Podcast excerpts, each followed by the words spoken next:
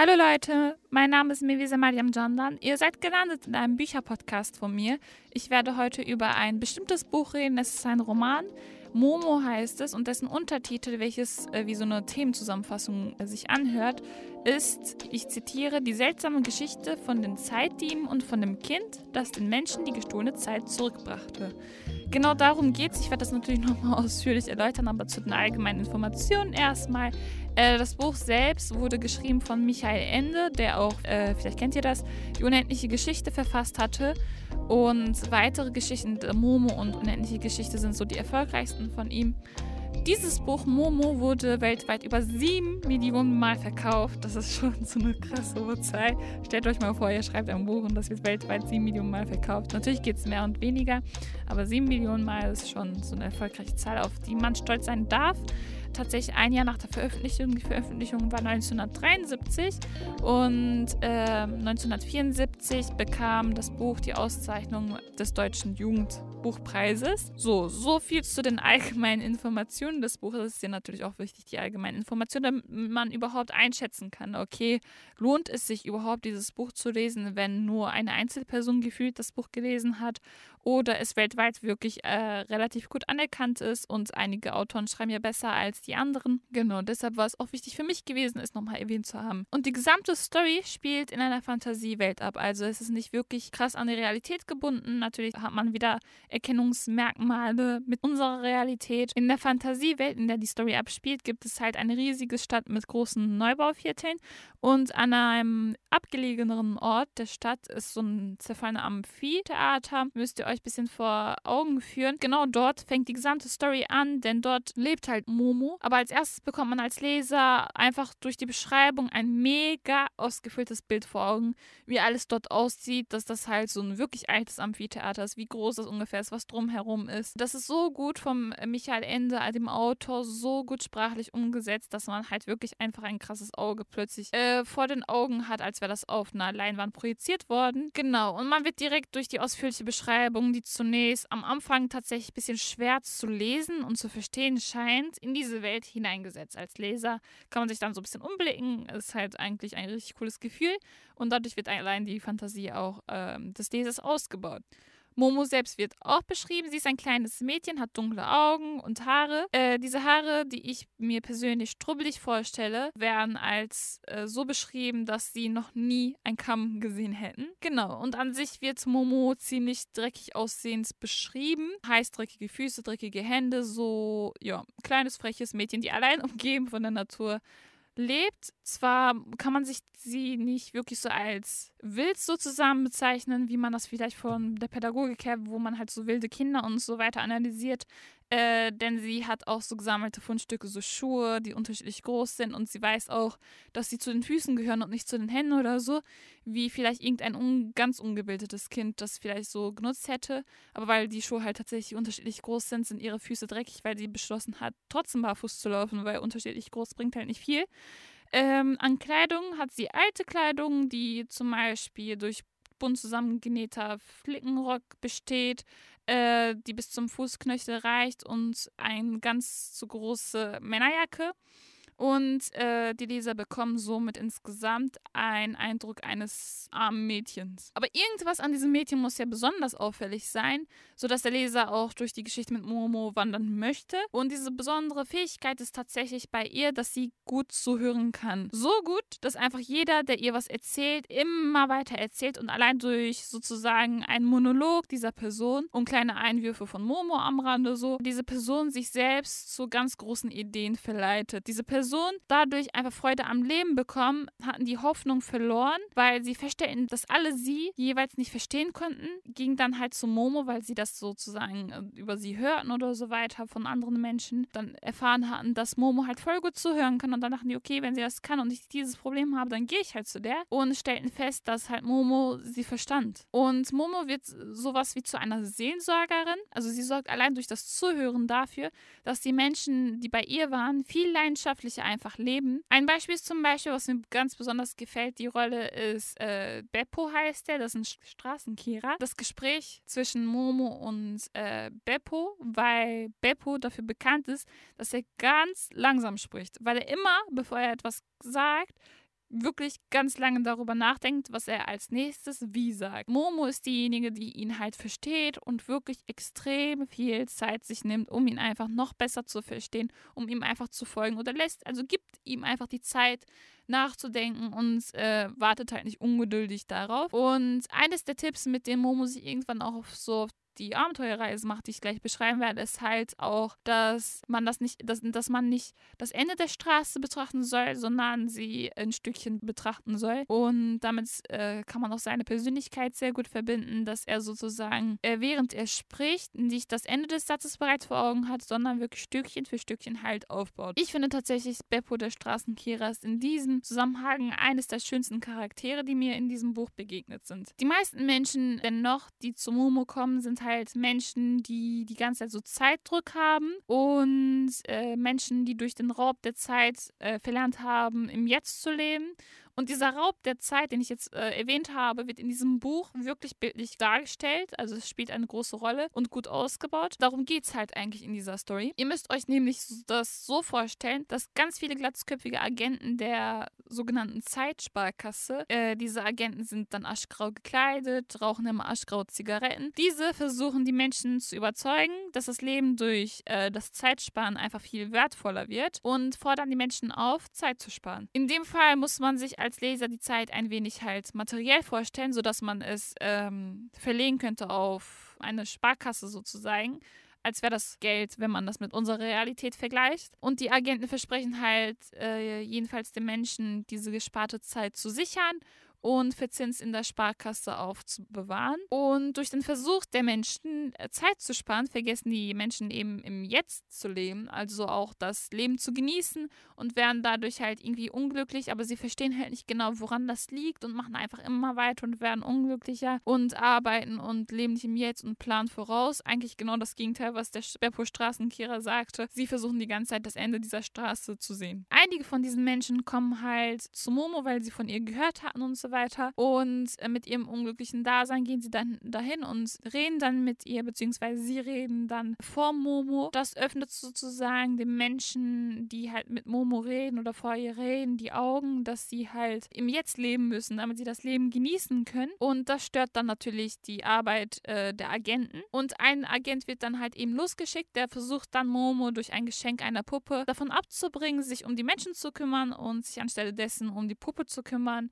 und mit ihr zu spielen. Sie soll sozusagen dieses typische kleine Mädchen werden, die sich halt um eine Puppe kümmert, äh, was sie eigentlich halt gar nicht ist. Und Momo lehnt halt äh, dieses Geschenk ab, stellt stattdessen die Frage, ob sich jemand um ihn kümmern würde, denn er spricht ja sich äh, um die Menschen kümmern versus dann um die Puppe kümmern. Und sie stellt dann die Frage, ob sich jemand um den Agenten kümmern würde. Und durch diese Hinterfragung ist der Agent sehr verwirrt und schüttet eben sein Herz vor Momo aus. Dadurch erfährt Momo vom Geheimnis der Zeitsparkasse. Und als der Agent das feststellt, dass er halt durch dieses Ausschütten seines Herzes einiges erzählt hat, was er hätte nicht erzählen sollen, äh, bittet er Momo, das Erzählte zu vergessen und flieht. Momo jedoch erzählt ihren besten Freunden Beppo und Gigi heißen die. Also Beppo hatte ich ja erwähnt und Gigi gibt es auch von diesem Erzählen, was der Agent halt eben erzählt hat. Und gemeinsam beschließen sie die Menschen in der Stadt auf den Betrug äh, durch eine Demonstration mit den Kindern aufmerksam zu machen. Doch die grauen Herren verhindern, dass die Erwachsenen überhaupt den Kindern zuhören, sodass all das scheitert. Auch finden die grauen Herren den Agenten, der Momo das Herz ausgeschüttet hatte und eben äh, seine Geheimnisse der Zeitsparkasse verraten hatte und äh, richten ihn hin, indem sie ihm alle Zeit äh, entziehen, entzogen haben und beschließen, Momo ausfindig zu machen.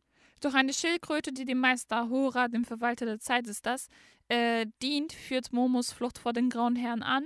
Und äh, da eben diese Schildkröte eine halbe Stunde immer voraussehen kann und somit verhindern kann, dass die grauen Herren eben Momo nicht finden, äh, gelingt das halt erfolgreich, die Flucht vor diesen grauen Herren. Die Schildkröte führt halt Momo zu ihrem eigenen Herrn, dem Verwalter der Zeit.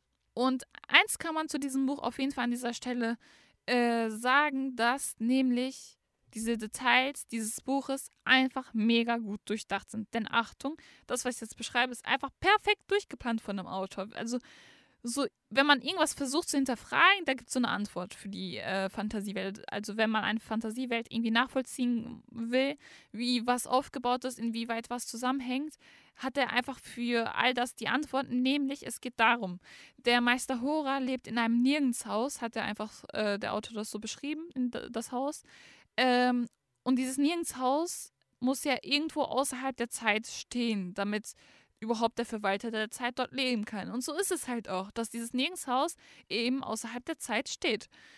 Man kann nur zu diesem Haus, wenn man die Niemalsgasse zum Nirgendshaus einfach rückwärts durchquert. Und um einfach schnell dahin zu kommen, muss man allerdings langsam das tun. Also es ist ein Widerspruch zwar in sich, dass man halt versucht, schnell voranzukommen, aber es langsam tun muss, um schnell voranzukommen.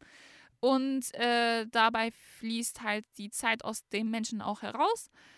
Und als Momo äh, halt ankommt, erfährt sie bei dem Verwalter der Zeit, dass die grauen Herren, die bloß durch das Rauchen ihrer Zigaretten am Leben bleiben können, welche wiederum, also die Zigaretten wiederum aufgesparte Zeit benötigen, die sie halt, die die grauen Herren von den Menschen ähm, in Anführungsstrichen rauben, indem sie die halt überzeugen, äh, dass es besser sei, die zu sparen. Damit Momo ihre Freunde informieren kann, sorgt Meister Hora dafür, dass Momo wieder in die Stadt zurück kann. Inzwischen ist aber viel Zeit vergangen und die Freunde wurden von den Grauen Herren durch das Einreden größtenteils manipuliert oder gezwungen, so wie alle anderen zu leben. Und gleichzeitig wird auch äh, Momo von ihren Freunden durch die Grauen Herren ferngehalten. Auch verlangen die Grauen Herren von Momo, dass sie die Grauen Herren äh, zum Meister Hora bringen, damit die Grauen Herren die gesamte Zeit der Menschen bekommen können auf einmal.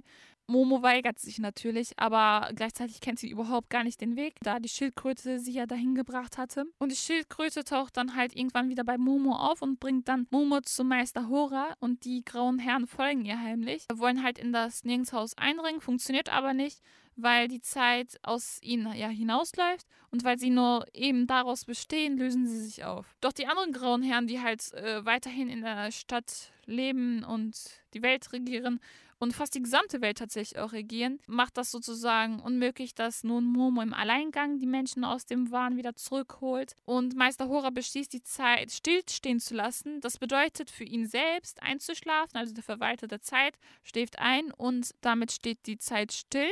Damit aber Momo und äh, die Schildkröte halt nicht stillstehen, bekommen sie eine Stundenblume, der sie sich halt eine Stunde lang bewegen können, während alles andere stillsteht. Doch es stellt sich heraus, dass eben die grauen Herren auch nicht stillstehen, weil sie sich auch von den Stundenblumen, die aus der gesparten Zeit von den Menschen besteht, auch ernähren sozusagen. Aber aktuell sind die grauen Herren in ihr Hauptquartier geflohen, wo in einem gekühlten Lagerraum eben diese Stundenblumen gelagert werden. Zufälligerweise stand die Tür des Lagerraums eben zu dem Zeitpunkt, als Meister Hore einschlief, offen, sodass die Tür eben nun bewegungsunfähig ist und dadurch die Stundenblumen halt auftauen oder langsam auftauen und die Zeit immer weniger wird, die sie da äh, gelagert hatten, die grauen Herren gelagert hatten.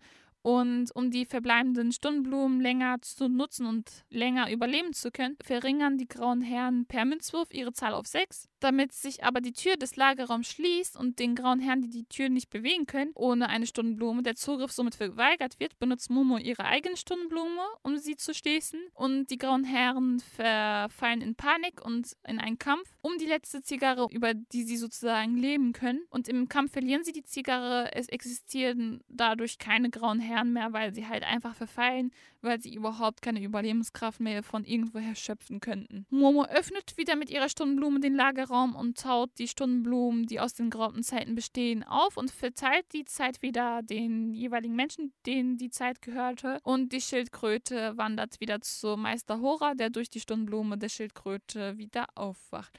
Das war's zur Story dieses Buches. Als kleines Kind hatte ich, glaube ich, das erste Mal dieses Buch gelesen gehabt. Und äh, damals, mein Eindruck von diesem Buch war auf jeden Fall ein bisschen beängstigend. Am Anfang zwar wird alles schön beschrieben, man kann sich als kleines Kind voll gut dann in Mume hineinversetzen, die dann halt zuhört und frei und wild lebt. Aber im Laufe der Geschichte, äh, wie ich euch das beschrieben habe, stellt sich halt heraus, dass da plötzlich so graue Herren sind, die dann so richtig monoton sind. Und als kleines Kind, wenn etwas so beschrieben bekommen wird, dann wird man richtig so beeinflusst. Also auch als Erwachsener, wenn man diese Situation beschrieben bekommt, versetzt man sich in diese Lage, das zieht jemanden extrem runter. Und als kleines Kind weiß ich noch, dass ich dieses Buch zugeschlagen hatte und einfach völlig verwirrt war und auch mal realisieren musste, dass die Welt eigentlich, dass meine Welt nicht grau ist, sondern bunt ist und fröhlich ist und von mir halt abhängig ist, inwieweit ich meine Welt gestalte. Und in dem Zusammenhang ist das halt dieses Buch bei mir auch hängen geblieben im Kopf. Diesen Gedanken wollte ich euch halt mitgeben. Und ich hatte tatsächlich noch mal über dieses Buch recherchiert gehabt, inwieweit das äh, sonst mit irgendwas zusammenhängt. Und im Nachhinein, als ich das jetzt als 17-Jährige noch mal gelesen hatte, stellte ich fest, dass auch die Kritik an sich auf die Zeitnutzung ausgeübt wird seitens des Autors, dass nochmal verdeutlicht wird, dass man wirklich im Jetzt leben soll, dass man nicht die ganze Zeit in hektischer Panik leben soll. Also ab und zu ist das natürlich gut, damit man halt irgendwas durchzieht, aber auf Dauer in Hektik zu leben und im Stress zu leben, dass es völlig ungesund ist und dass man dadurch halt einfach unglücklich wird. Gleichzeitig zeigt, glaube ich, auch der Autor, dass man, dass die Menschen aufeinander angewiesen sind, einander zuzuhören, damit sie halt glücklich werden können, damit sie einander einfach freundschaftlich beraten können, wie welches Problem gelöst werden könnte, wie es auch Momo tut, oder einfach zuzuhören, weil allein das Momo durch das Zuhören jemanden glücklich machen kann, verdeutlicht ja dem Leser, dass dieses Zuhören etwas in der Realität auch fehlt, dass man nur einem Menschen zuhört und dass die Menschen jemanden zum Zuhören einfach brauchen. Und das habe ich auch bei mir festgestellt. Das ist tatsächlich der Fall. Und gleichzeitig zeigt auch der Autor, dass durch diese Zeitsparkasse unsere Geldsparkasse sozusagen widerspiegelt und dass also im Buch ist das ja so, dass man halt Zeit verlegt und in der Realität ist das ja so, dass man Geld verlegt. Und dass man halt äh, allein durch dieses Verlegen des Geldes auf Geld und nochmal Geld, dass man vergisst, dieses Geld irgendwann auszugeben oder halt auf nichts hinspart, äh, weil man glaubt, okay, ich werde ewig leben oder man sich äh, einredet, dass man halt bis zu einem bestimmten Zeitpunkt leben wird, obwohl das völlig ungewiss ist, bis wann man lebt und ob man überhaupt sicher gehen kann, ob man dieses gesparte Geld nutzen könnte und dass man nicht zu viel Geld aufeinander stapeln sollte und verlegen sollte und es im Jetzt gebrauchen soll, sozusagen. Und in der Hinsicht finde ich das Buch auch sehr interessant tatsächlich. Es ist, glaube ich, ich habe das ja als Kind gelesen, dieses Buch, und ich glaube, das galt sozusagen auch als Jugendroman, aber es ist auf jeden Fall kein Fehler, das auch als Erwachsener auch nochmal durchzulesen. Denn tatsächlich diese sprachlichen äh, Mittel, die da eingesetzt werden, wie alles beschrieben wird, einfach, dass man sich das so krass vor Augen führen kann, das ist nicht in jedem Buch so. Da werden nur so oberflächliche Dinge beschrieben oder irgendwie unlogisch beschrieben, aber hier ist alles offen und deutlich, sodass man einfach Bilder auf der Leinwand gemalt hat, als würde man äh, tatsächlich gerade im Film gucken oder was weiß ich, dass das gerade geschauspielert wird und man selber auch mit der Schauspielert, als wäre man in diese Situation hineinversetzt. Deshalb, Leute, kann ich euch dieses Buch ans Herz legen. Lest auf jeden Fall dieses Buch oder lest mehrere Bücher, wenn ihr überhaupt nicht lest. Tatsächlich wurde, glaube ich, dieses Buch auch verfilmt. Ich glaube, das ist ein älterer Film, ein Zeichentrickfilm, müsst ihr später nochmal nachgoogeln. Aber das, was das Buch vermittelt, kann ein Film nicht vermitteln. Punkt. Das war's von mir, Leute.